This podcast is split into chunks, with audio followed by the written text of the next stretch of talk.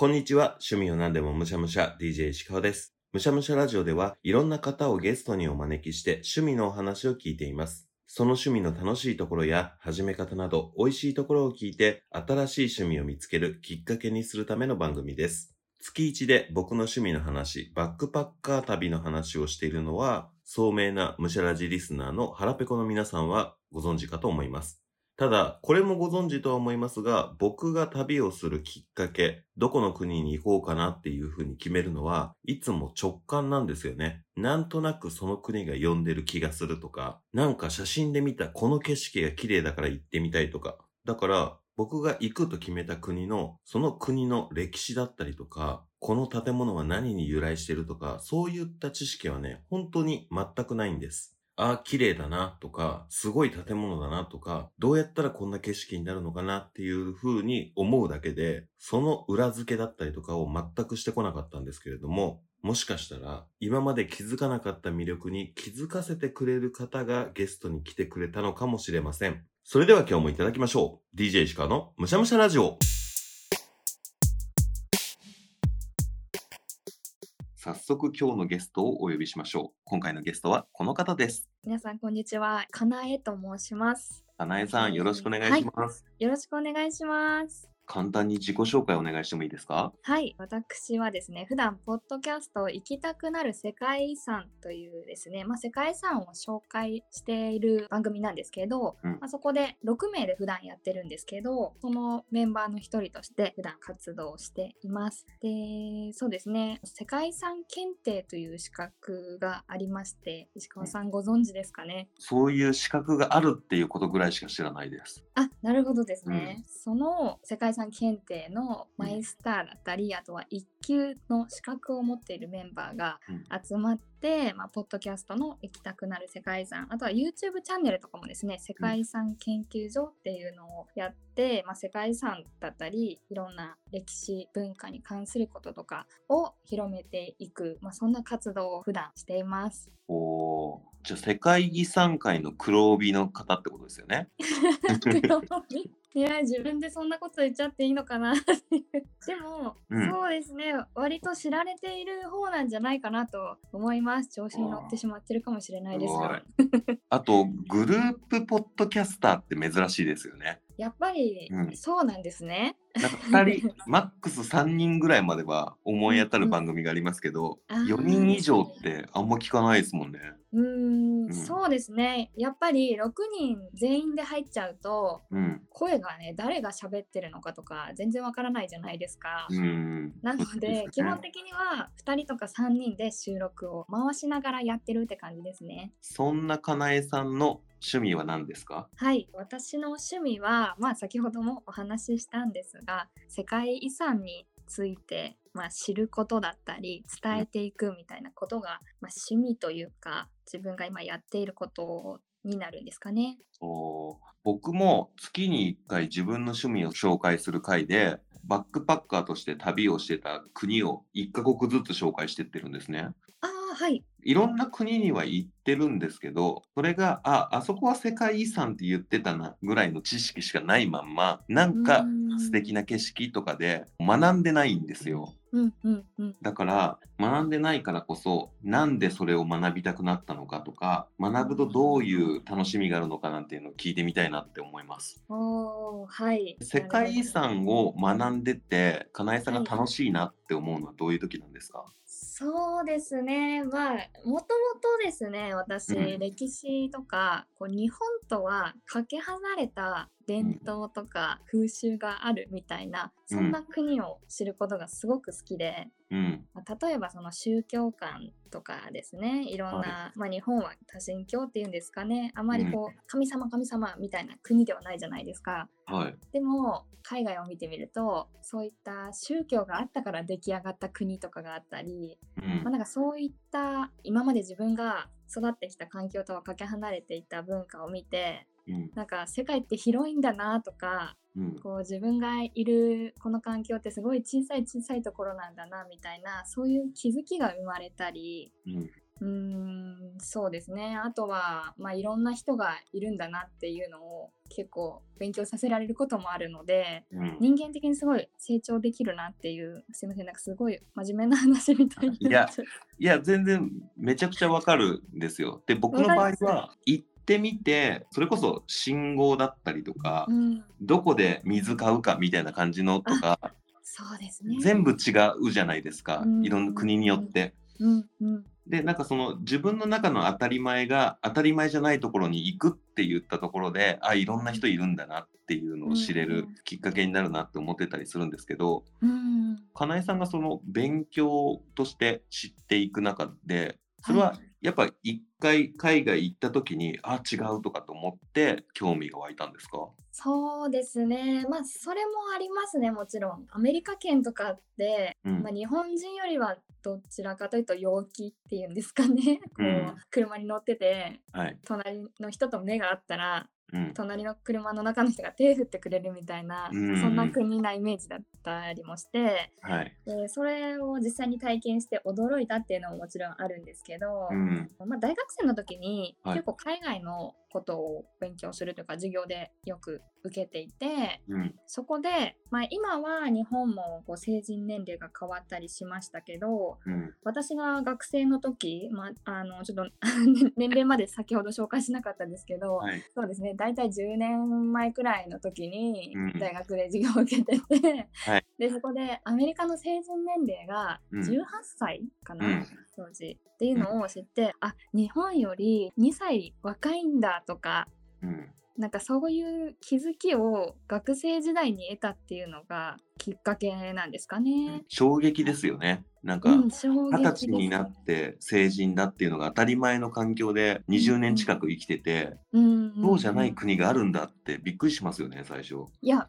びっくりしましたし、うん。でやっぱりそこでなんでだろうってすごい考えてしまうんですよね。おでやっぱりアメリカってーうん。その子育ての段階から日本は結構その子供に親がつきっきりというかずっとつくみたいな、うん。ずっとついて教育をしていくっていう形だと思うんですけどうん。アメリカではそのもう小さい頃から子供を一人こう部屋で夜寝かせるとかですね、うんうん割とそういったまあ独立しやすい環境下で育つっていった、そういったこう教育の違いなんかも発見できたりとかしてあだから成人年齢若いんだみたいな気づきを得たりとかですね。確かに 最初海外ドラマとかで子供部屋が別にあって一人で寝てるところとか衝撃ですもんね。あそうですよね。なんか寂しそうだなとか最初は思ったりしましたけどね、それがやっぱり当たり前の国があるっていうのがうんすごいですよね。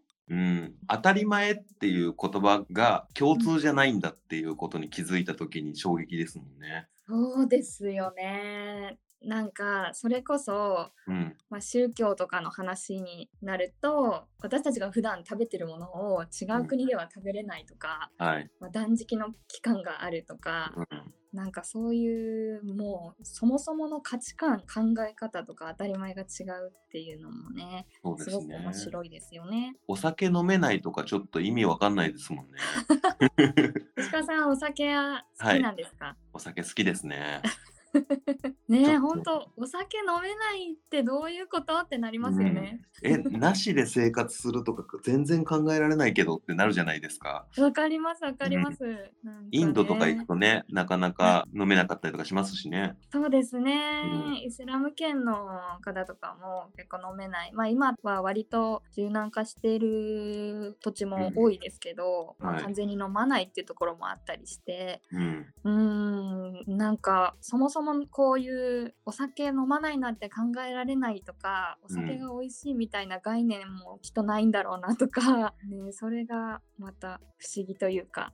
うんすごいですね。でもその知識としてその学んだ時に、あ、そういう国もあるんだってなって、うんうん深掘りしたくなったわけですもんね。そうですね、なんかこう私の癖というか、うん。け原点思考みたいなところがちょっと強いのかなって思います。ー うん。ななんでそれがあるのとか、うん。なんでできたのみたいなところをちょっと調べちゃうんですよね。それって 世界遺産だったりとか海外だったりとかっていうことじゃなくても原点とかってひっくり返したくなるタイプなんですか？そうですね。例えば、世界遺産じゃないところで言うと、なんか、なんだろう宇宙とかもですね。なんかなんでできたの？とか結構昔からそういうの調べちゃう感じの、うん、まあ、不思議ちゃんかもしれないですねそう考えると。いやーなんか生粋のアカデミックな感じがしますね。本当ちゃんと知りたくなるってその素質が備わってるだけであめっちゃ賢いんだなっていういやいや本当に 本当にそんなことはなくてですね。えでも逆にその石川さんは、はい、なんだろうそういった国とかに触れたり、うん、まあ、今私は例えで宇宙って言いましたけど、はい、なんかやっぱり最初は気になるみたいなことってないですか？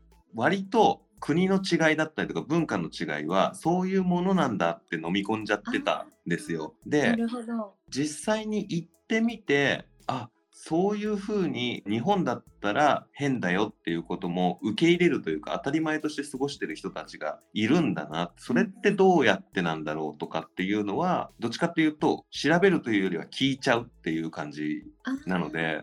なるほどあそれもまあ一つ、うん、あの勉強する手というか、はい、聞くのもありですよね。うん。えー、でも、その違いを気づいてあ面白いな原点覗いてみたいなってなって、はい、その原点覗いてった結果その先に世界遺産があったんですか？うんあ世界遺産にそうやってやってるうちに出会ったかっていうことですかね。そうですねどうたどり着いたのかなと思って。そうだと思いますね。それこそ学生時代に海外のまあ西洋史とか、あとは宗教史とか、まあ、専攻にはしてなかったんですけど自分が好きだったのでちょっと学んでたっていうのがあって、はい、まあそれに関連した本とかを結構買ったりしていた中でこれ使えそうって思って発見したのが世界遺産検定の教材だったんですよね。うん、なのでまあそこでその癖がきっかけになって 世界遺産検定に出会えたっていうのはありますね。うん、それって当然専攻してたわけじゃないからテストがあるとかそういうのじゃなくて純粋に知識欲として学びたいと思ったってことですよね。まあそうですねあの中にはその大学の授業で、うん、まあ、絶対取らないといけないっていうわけではないんですけど、取った科目とかは中にはこう試験があったりとかもするんですけど、はい、まあでも純粋にやっぱり知るのがすごく好きだったので、うん、まあそうですね。ただただ知るためにっていう時は結構多かったかもしれないです。えー、それでマイスターになるってなんかめっちゃかっこいいっすね。いやいやでもなんかその世界遺産検定は4級からマイスターまであるんですけど、はい、私は2級から受けて2、うん、1マイスターって来たんですけど、うん、まあ途中でそれこそ今一緒にやってるポッドキャストの行きたくなる世界遺産のメンバーに出会えたりとか、うん、結構ですね同じ趣味とか共通の考え方みたいなのを持ったメンバーに出会えたので、まあ、マイスターまで頑張ってみようかなみたいなそんなことがあったので、まあ一人でやってたらもしかしたらマイスターまでは取ってないかもしれないですね。はい、その検定をやっていく過程で友達ができるってどういうことなんですか？例えば TOEIC 受けようと思って TOEIC 受けてる間に友達ができるイメージがあんまなくて。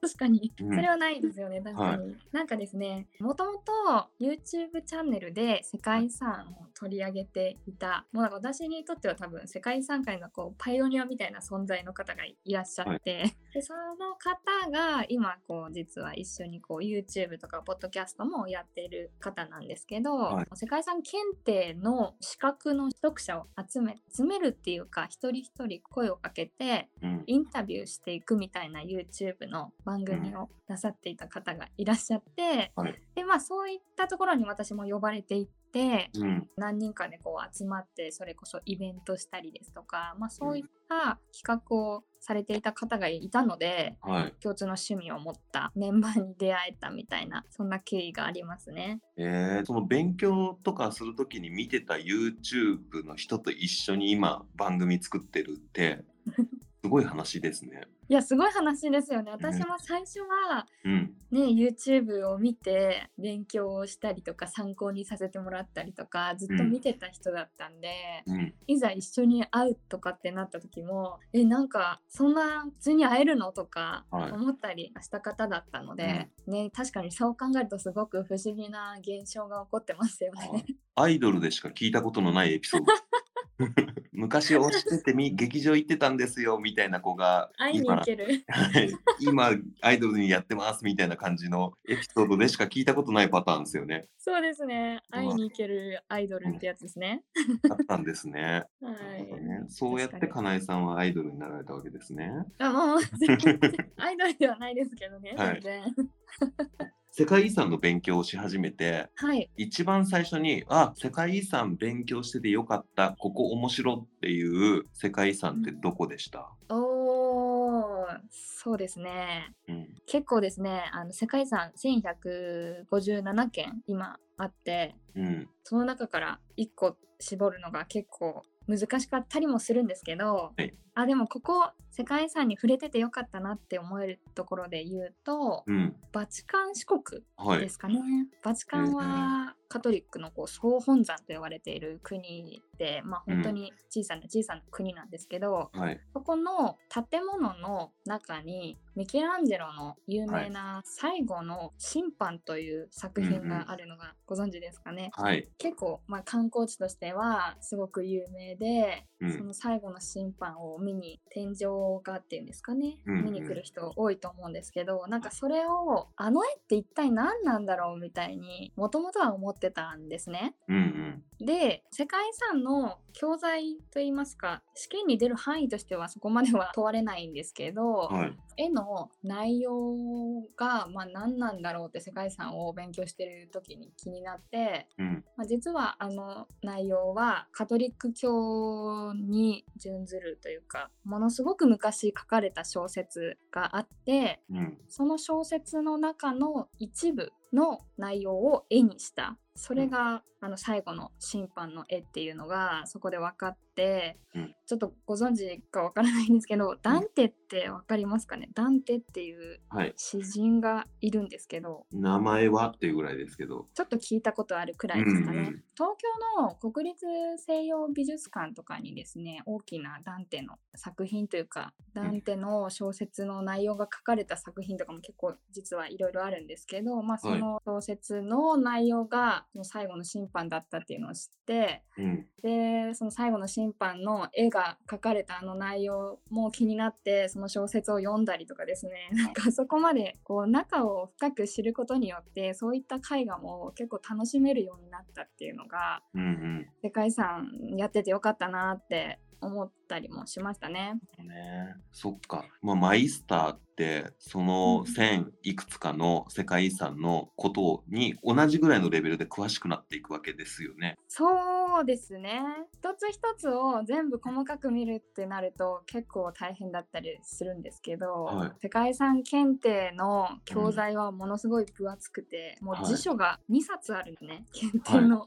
うん結構これを覚えるってなるとすごい大変な量があったりもするんですけどうん、割とはいボリュームは あるのかなって思いますね。2冊辞書ぐらい厚いテキストってことですか？そうですね辞書ぐらい厚いテキストですね。があってはい1100いくつが全部載ってるっていうことなんですか？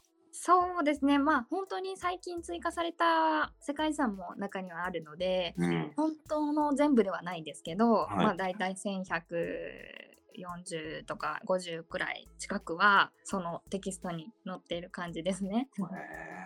すごそれを勉強していってまあさっきのね最後の審判とかみたいに詳しくなっていってはい。全部見てみたいなってなりませんか？全部ああ実際に行ってうんみたい。行ってみて、うん、そうですね私はですね実はそんなに実際に見たいって思う世界遺産が少なくてですねあそうなんだ。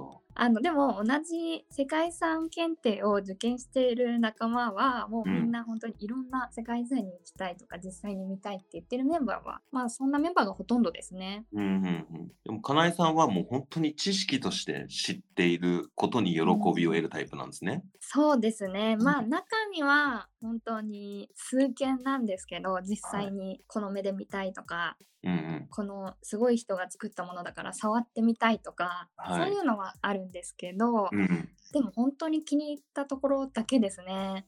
えーあそういうもんなんですね。知識として知ったら行きたくなるのかなって思ったんですよ。逆はあるじゃないですか。行ってみて、うわ、すごいな、これって何のために作ったんだろう、知りたいはあるから、うんうんあのうん逆に知った後はどうなるのかなっていうシンプルな質問だったんですけど。うん。そうですね。知って行きたいなって思ったところもあれば、うんまあそうではないところむしろうんこれ行ったことはあるけど、うん知識全然なかったなみたいなうんうん。それでもう一回行き直したいとかはありますけどね。ああ、うんうんうん知った上で見たらまた違うだろうなとかっていうのはありそうですね。そうですねやっぱり感動が違いそうというかはい。絶対何個か言ってるはずなのに、どれが世界遺産なのかすらちょっと怪しいですもんね、僕の場合。あーあ結構石川さんあの私これまでのポッドキャストをいくつか聞かせていただいたんですけど、うん。割と本当にあのマイナーって言ったらあれですけど、はい本当に詳しい人じゃないと知らないような場所とかもうん。行かれていてヒエラポリスとか行ってましたよね。パムッカレかな？パムッカレってッカレ。はい、うん。行きました、行きました。そうですよね。うんとかなんかいろいろいろんな世界遺産のおはい話が出てきてて、うんなんか、あ、結構詳しい方なんだなっていうのが すごい印象的でした。いや、あれって世界遺産なんだって今ぐ、今わかるぐらいですよ。ああの、そうなんですか、はい。多分行ってた時は、なんか世界遺産だよって言われてたかもしれないんですけど、は、白い温泉綺麗だなぐらいのものあで。あ、あの段々になった温そう泉が。そう。うん。あ、へえ、行かれたんですね。っていうことが嬉しくて、うんうん。細かく調べてないですし、あと多う分ん世界遺産だと思うのが、モロッコのアイトバンヘッド。あ、アイトベンハドゥに行かれたんですね。はい、行きました。それも行くつもりもなくて、ここは。あい行くつもりなくてっていうのはあれなんですけど、あの僕は単純にモロッコに行って、サハラ砂漠に泊まってみたいがあったんですよ。あ、なるほど。はい。で、砂漠の真ん中のテントで泊まれるっていうツアーを現地で申し込んで、はい。そうすると、モロッコのあの市場のところからうんバスに乗っていくんですけど、はいここも観光地だから見ていけみたいなのが降ろされるんですよ。えー、それで来たっていう。いいじゃないですか。はいや、めっちゃ良かったですよ。行ってみて、すごい、スター・ウォーズの世界だみたいな感じの気持ちで見れたりとか、そうですよね。うん確かに。はいだから。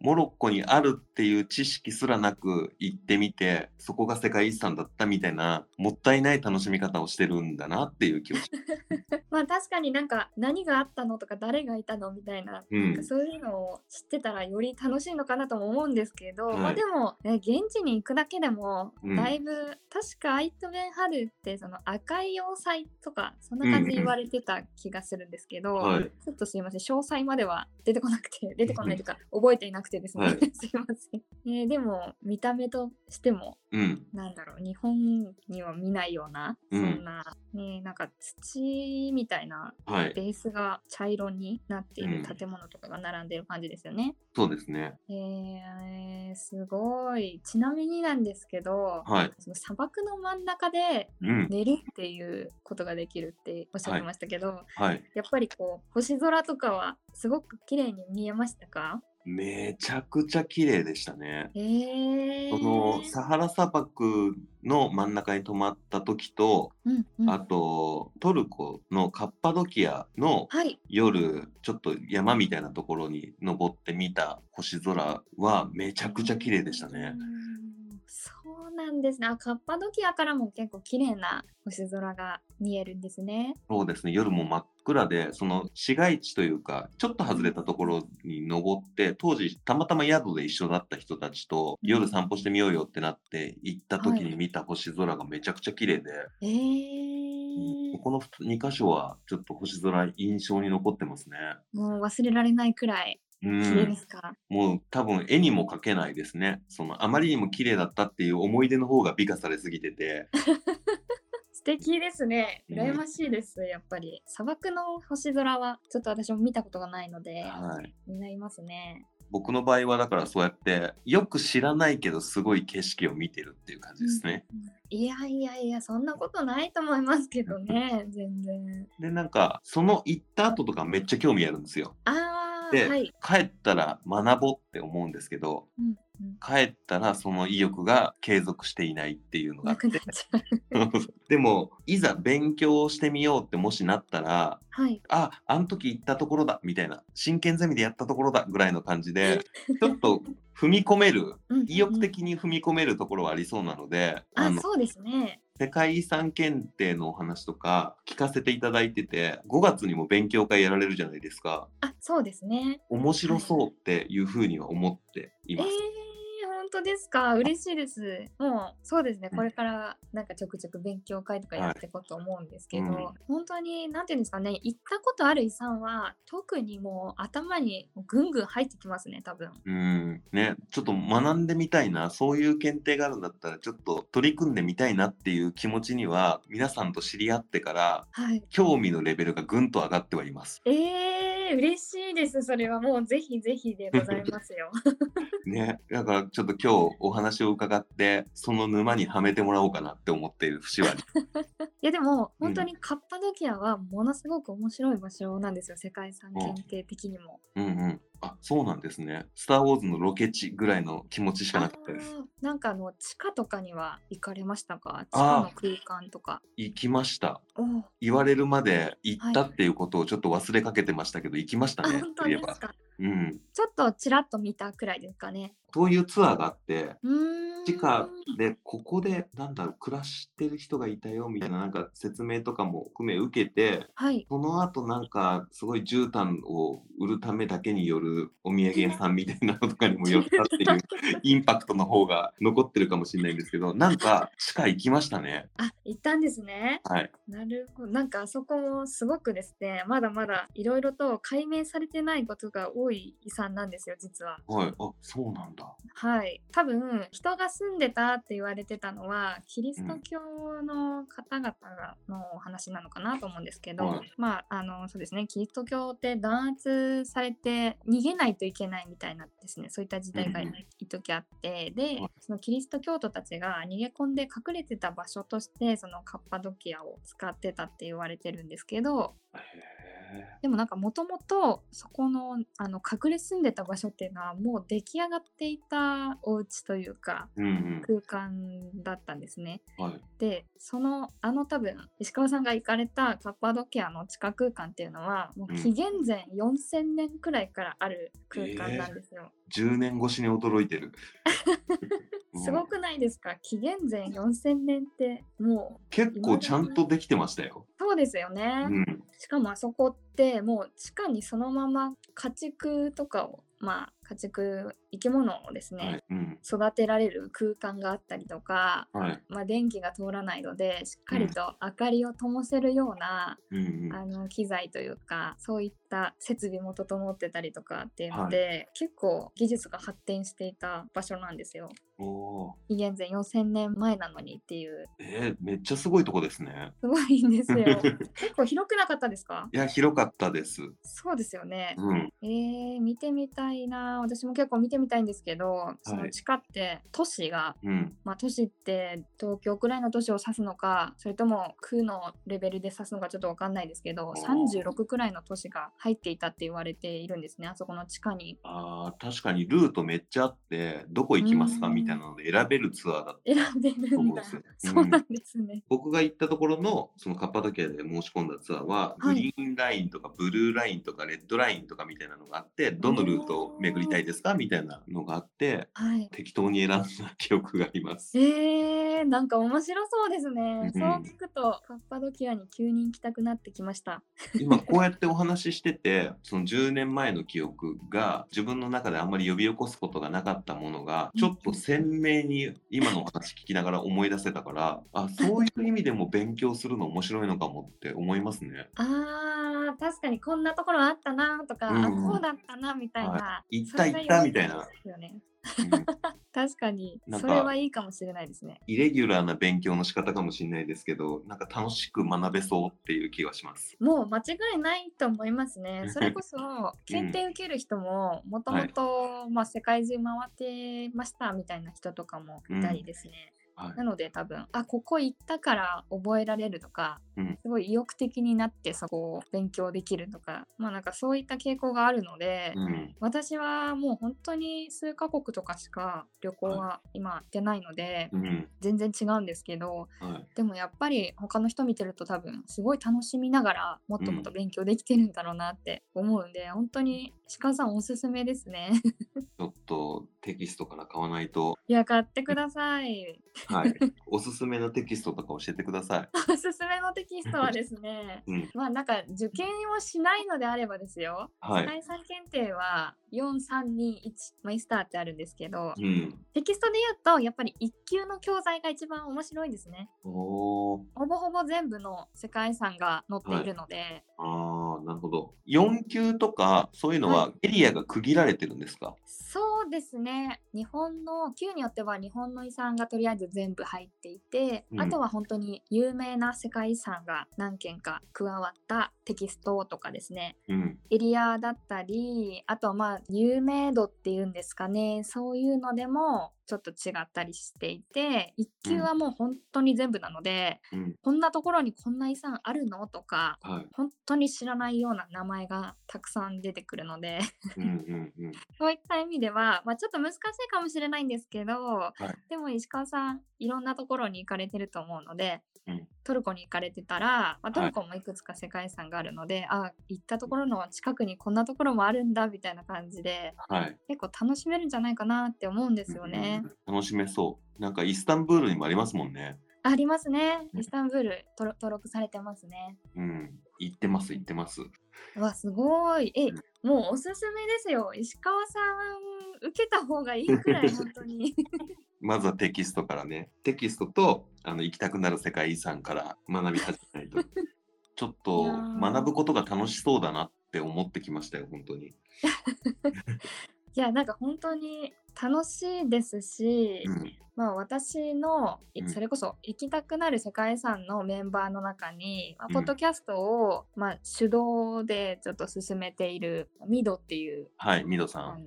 男性がいるんですけど、ははいいもうミドさんなんかは性格変わったってよく言うんですよ。うんうんうんうんそれくらい遺産の凄さとかうん。そういったこともそうなんですけどこういろんな文化とか価値観とか風習とかあとは、まあ、自然遺産だとそこにしかない生態系とか絶滅危惧種がいたりとか、こういろんなものを知れたりとか見れるまあ行ったら見れますしもう本当に今まで知らなかったことばっかりを突きつけられるというかそういった意味では本当にやっぱり成長できるというかなので、まあ、性格が変わるっていうのも一理あるなって思えるようなものですね。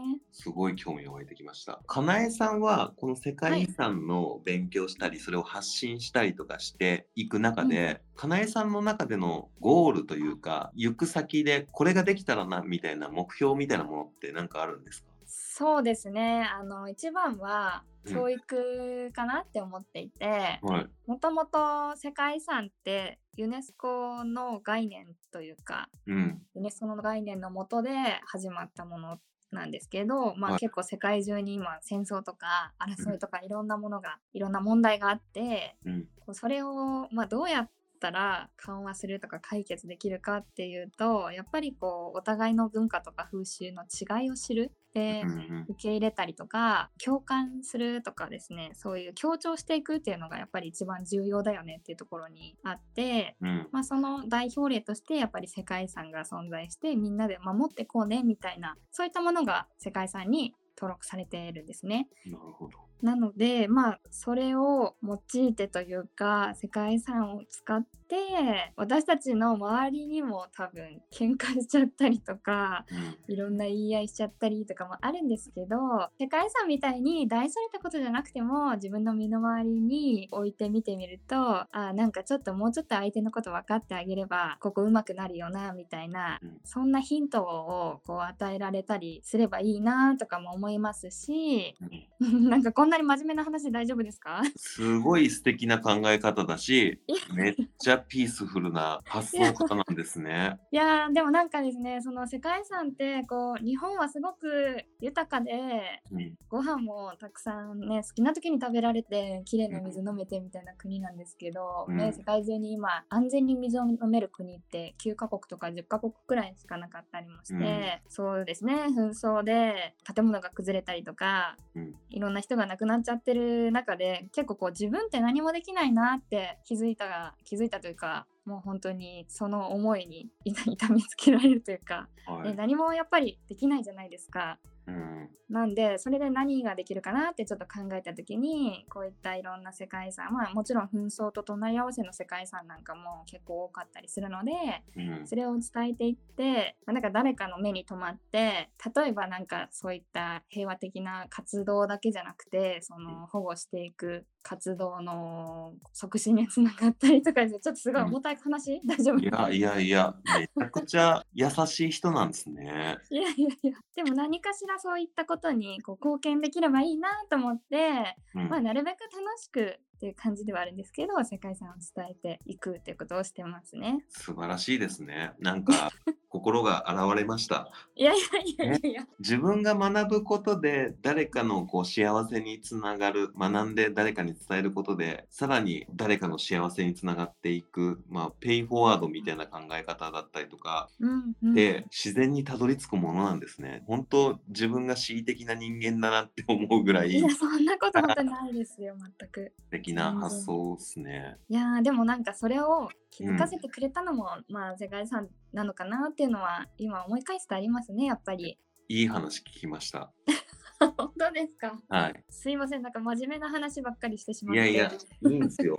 あえてエンタメにする必要とか全然なくて、そういうふうに真剣に考えてる人の真剣な発言を聞くのが面白くてやっているので、なるほどねと思ってその知識として知識欲だけじゃなくてそこから世界平和につながる発想だったんだっていうので、いやこれ本当行きたくなる世界遺産みんな聞いた方がいいですよ本当に。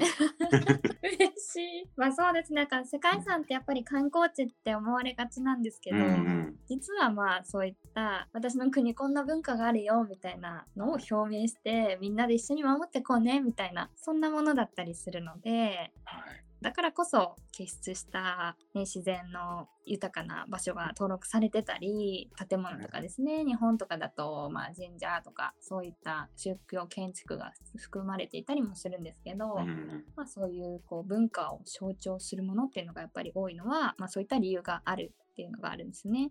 目立ちたがり屋だとか観光客をたくさん呼びたいとか、うん、そういう発想じゃなくてもっとピースフルな理由だったんだなって言ったところに あなんか誤解しててすいませんっていう気持ちがちょっと芽生えてます。全くそんなそんなこと思わないでください。はいでもいいこと聞けたなってその自分の中で固定概念というか勘違いしてたこととかをちゃんと今日ある種正してもらったっていう意味では マジで収録しといたあれですけど放送しなくてもいいぐらい価値のあるお話を聞けたなって。えー、ちょっとそれ嬉しすぎるんですけど。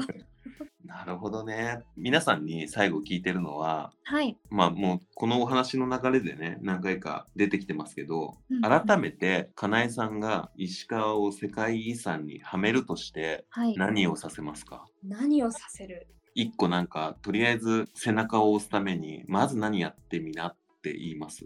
そうだなえー、ちょっと待ってくださいね。難しいな。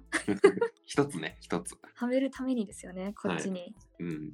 世界遺産をこう好きになってもらうとか世界遺産検定に興味を持ってもらうっていうきっかけとしては、うん。まあ、世界遺産が何で存在するのかみたいなところをまず知ってもらうっていうのがうん。大事かなって思いますあーね。ちょっと今先ほどお話ししてしまいましたけど、はいはい。でもそれを改めてユネスコのサイトだったりとかを見て、はい意義だったりを知ることはすごく意味がありそうですね。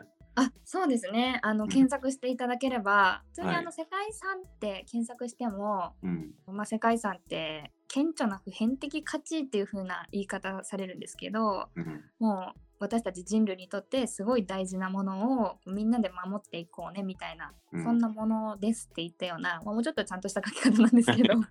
そういった内容が書かれているので、まあ、ちょっとそこを見ていただくと、うんあの世界遺産って本当はこんなものなのかもしれないみたいなのが見えてくるのかなと思いますね。なるほど。ありがとうございます。ちゃんと書かれた版も見たいですけど、かなえさんのライトに書いた版も読みたいですね。ライトに書いた版そうですね。ちょっと私どうしても簡単な言い方しかできない。いや、え、でも簡単な言い方するってめっちゃ才能じゃないですか。その方が興味湧くし。いやーもう本当石川さんもあの私に優しいんですねとかって言ってますけど本当石川さんが本当に優しい方で私は非常に安心しました。よかったです。世界遺産みんな勉強しましょいやーぜひぜひ本当にリスナーの方もですね、うん世界遺産気になるなーって思ったらちょっとはい調べていただけると嬉しいですね。う。なんでもその世界遺産を勉強したくなるようないいポッドキャストがあるらしいじゃないですか。そうですねあるんですよ。よかったら紹介してもらってもいいですか？はい、えっ、と、私たちがやっております、行きたくなる世界遺産というですね、ポッドキャスト番組がありまして、まあそこで、大体毎回1話にこう、1件ずつですね、世界遺産を紹介していまして、検定を受けてる人が聞いても面白いんですけど、ただまあ、世界遺産って何なの？みたいな、本当に全然知らないよっていう方にとっても、なるべく分かりやすく、かつこう面白くこう伝えていって、興味を持っていただけるような、そんな番組にしておりますので、よければ皆さん、あの、チェックしていただけると嬉しいです。あもうはいこれ、クッキャないですね。いや、いくじゃないですか？これ、1100何回までやられるってことですね。つまり。そうだと思いますね。あの、ははいい、もう、もし行っちゃったら、うん。引き続き、まあ今はい1157件あるんですけど、うんまたね、あれなんですよ。1年に1回、世界遺産委員会っていうのがあって、はい。追加されるんですよ。うんうん。そういうニュースは見る気がします。何月かは覚えてないけど。そうですね。大体まあ夏頃なんですけど、なのでうんまあどんどん更新されていくので、はいもう追いかけて追いかけて配信もうんうんおそらくやっていくと思うので、はい。あの楽しみにしていただければなと思います。ありがとうございます。ちょっと改めて聞き直してみようと思いました。いやーありがとうございます。嬉しいです。かなえさん、今日は楽しいお話ありがとうございました。ありがとうございます。本当にこちらこそでございます。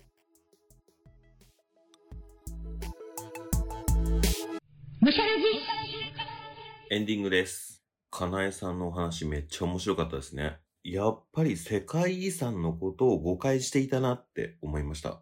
まあ観光客が来るしね、とりあえず世界遺産って名乗っておけば、それだけで人は来るし、それでお金を稼いで、さらにそこを守っていくとか、まあそれぐらいのね、本当に調べていないと、まあシンプルなことしか思っていなかったというか、そこまで考える余地が自分の中になかったんですけれども、いやー、まさか世界平和にまで繋がっているなんてね、素晴らしい考え方ですね。他人と話しても分かり合えないことってあるけれども、喧嘩になるのって意見がぶつかり合う時じゃないですか。それって、それぞれにプライドだったりとか、いろいろ守りたいものがあるから喧嘩になるんですよね。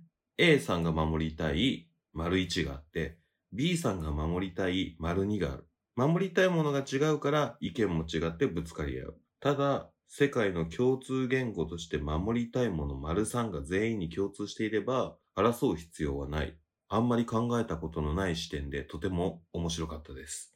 ちょっと世界遺産検定勉強してみようかな。というわけで、本日の趣味川柳。分かち合う共通資源世界の輪。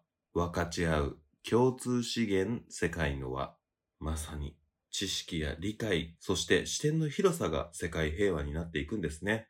というわけで、いつものゲスト募集です。どんな趣味でも構いません。番組に出演してみませんか？あなたの好きなものの話を聞かせてください。むしゃらじに出演してみてもいいよという方、ツイッターでむしゃらじを検索していただき、固定しているツイートにいいねをお願いします。僕から DM をお送りします。もちろん DM を直接いただくのでも問題ございません。Twitter やっていないよという方、メールもあります。メールアドレスは、むしゃらじお .gmail.com。むしゃらじおは musharadio です。皆様からのいいね、DM、メールお待ちしております。最後に、むしゃらじは Spotify、Apple Podcast、Google Podcast、Amazon Music、KKBOX、YouTube などで配信しています。内容はどれも同じなので使いやすいものでお楽しみください。その際、番組フォローやコメント、評価を何卒よろしくお願いします。それでは、今回は世界遺産をいただきました。ごちそうさまでした。お相手は石川でした。バイバイ。